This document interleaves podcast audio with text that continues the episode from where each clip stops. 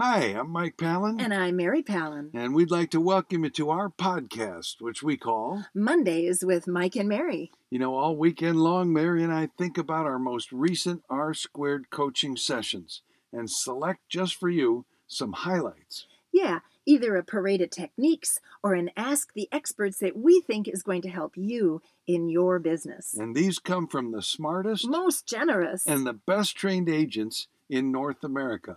Just remember, because what happens on R squared stays, Stays on, on R R squared, squared. it's confidential. so we don't use names. Now, if you'd like to find out how R squared coaching could help you in your business, go to floydwickman.com and you'll find The most affordable and the most effective coaching program on the planet.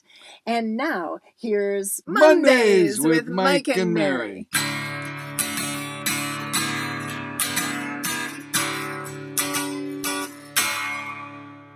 So, I have a parade of techniques that's very, very timely. I was hoping you would. All right, so guess what's back?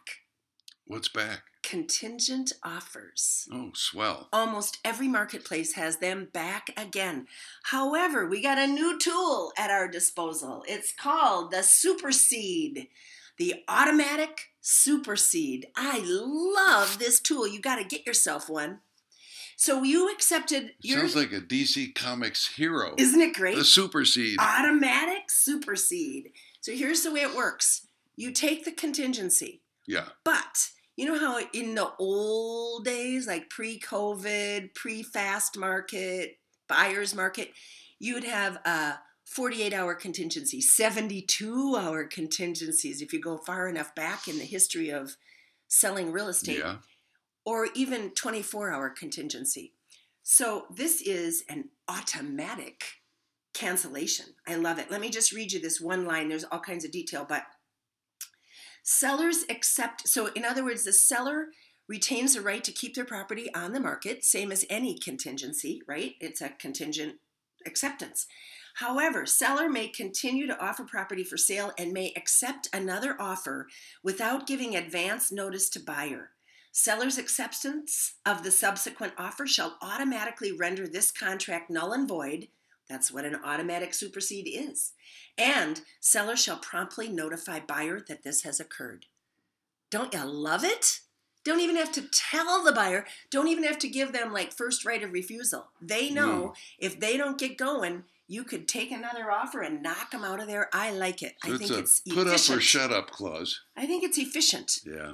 And it prevents you know because what's the problem with accepting a contingency? A non-contingent buyer makes an offer and might not get it might not find out for 24 hours or 48 hours that they get it. So this removes that. They automatically get it if the seller takes their offer. I love it. KYFC.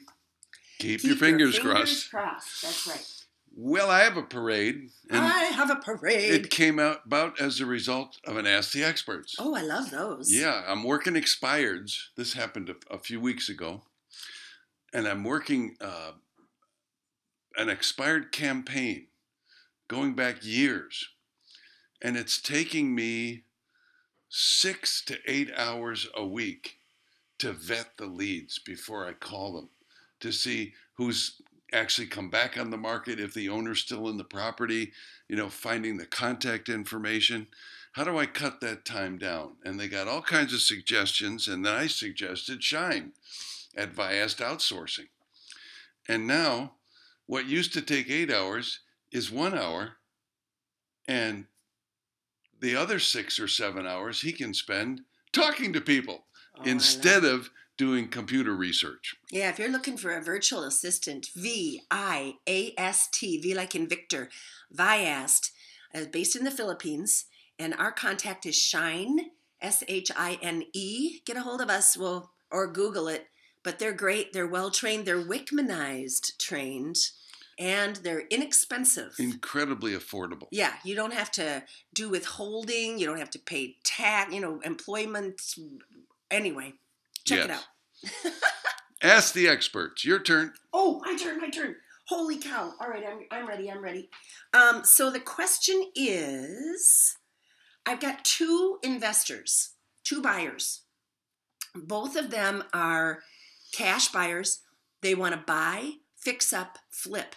But I'm having trouble. I kind of I don't know what to tell them. I I'm very much lacking in confidence that they can buy right now, buy right right now. Mm. Flip it. I want to be able to say, and this is a great property because in six months, when you get everything done, you'll be able to flip it and make a profit. And I don't feel that way. Like I'm scared. I'm nervous. What do I do? And by the way, I got a ton. Look at this. I got a ton of advice. So anyone that's working, by the way, you could Mary said, way. Look at this. What she meant was she held up her notebook to me and said, Look at all these notes I took. Because we take voluminous notes. I want to just rattle off with no qualifying, good, Okay. bad, indifferent. But I'm choosing this as my Ask the Experts question because I think there are some of our listeners, maybe who are working with investors, or maybe it's not an investor, but it's a buyer who's questioning is this really the right time to buy? Is my property going to continue to go up in value? So, anyway, here's what she heard shop. Shop the listings on the market. Look for those properties that have been on the market for 14 days or more. Show Mm. those to your buyers. Yes. Here's another one educate them, find them a good deal. Look in an area that would be quick to bounce back. That triggered another thought uh, from the next person. The area choice is first. There are certain areas that, even if everything goes down, are quicker to recover. And she cited the example of on the bus line on the way to the hospital, West Campus. You know, like that area is always hot. It's the first to recover. Um, here's one.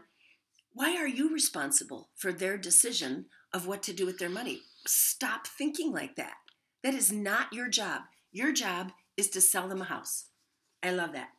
Okay, and then there was, I found, I know of five properties that are going to come up for sale in my mom's neighborhood. Now, I don't have my real estate license, but I know of five. Who am I giving those leads to? You know what the answer is? Nobody.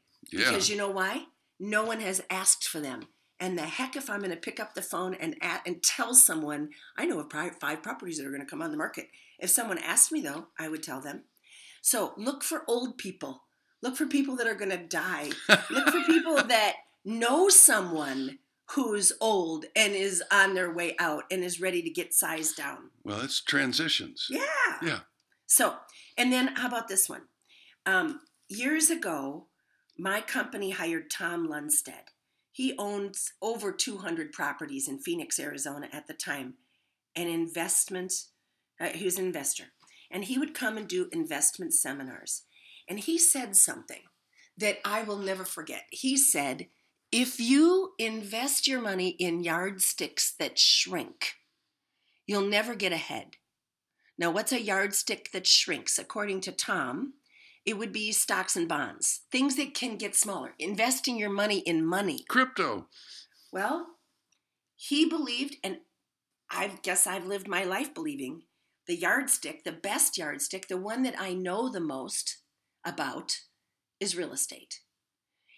Real estate always keeps pace with inflation.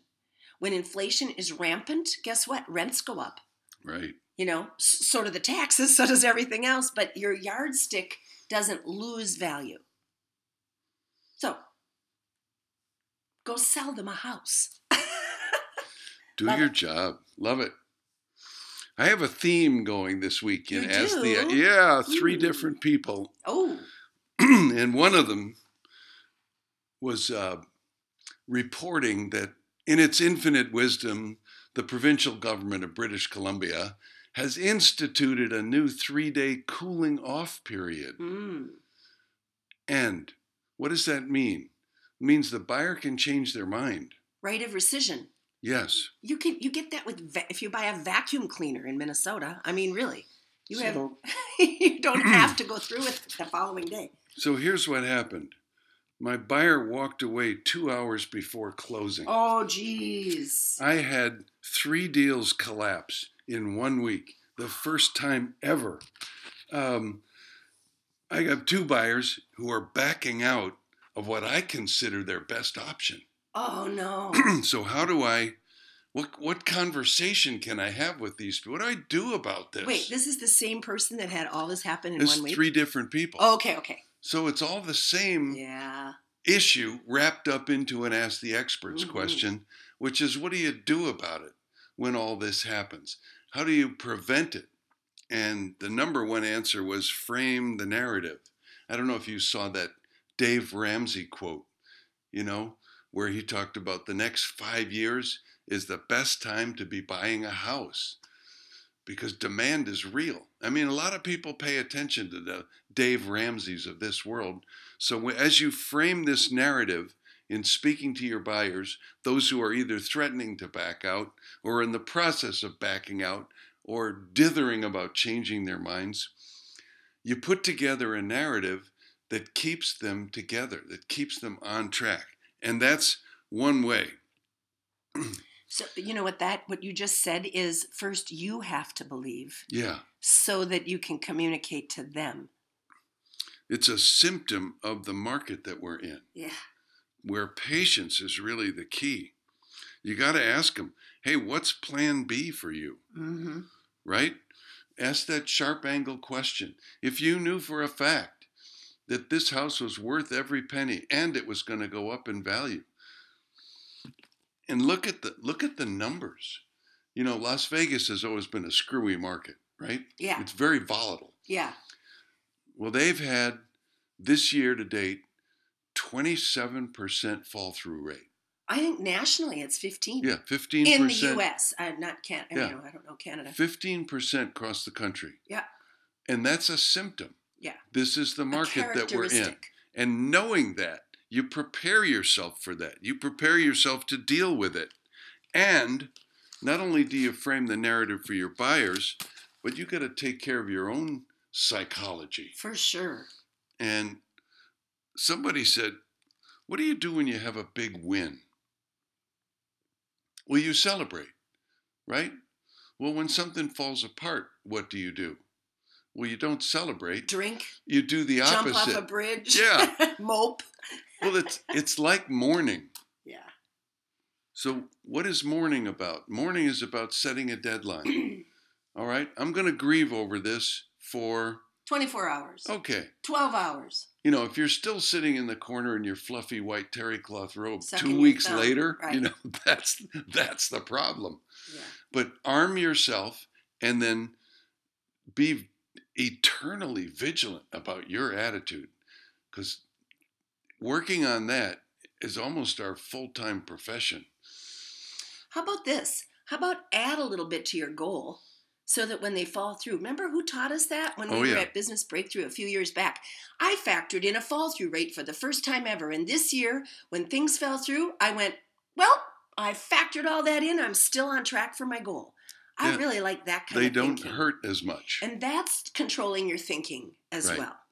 for sure. So understand this is the market that we're in. This is the market we have it's chosen. to happen. Go watch Godfather 2, you know. this is the business we have chosen. I love it. Yeah. And you know what? It beats being an employee. Well, heck yeah. Especially because none of your fellow employees are showing up for work these days. oh my. Enjoy your week.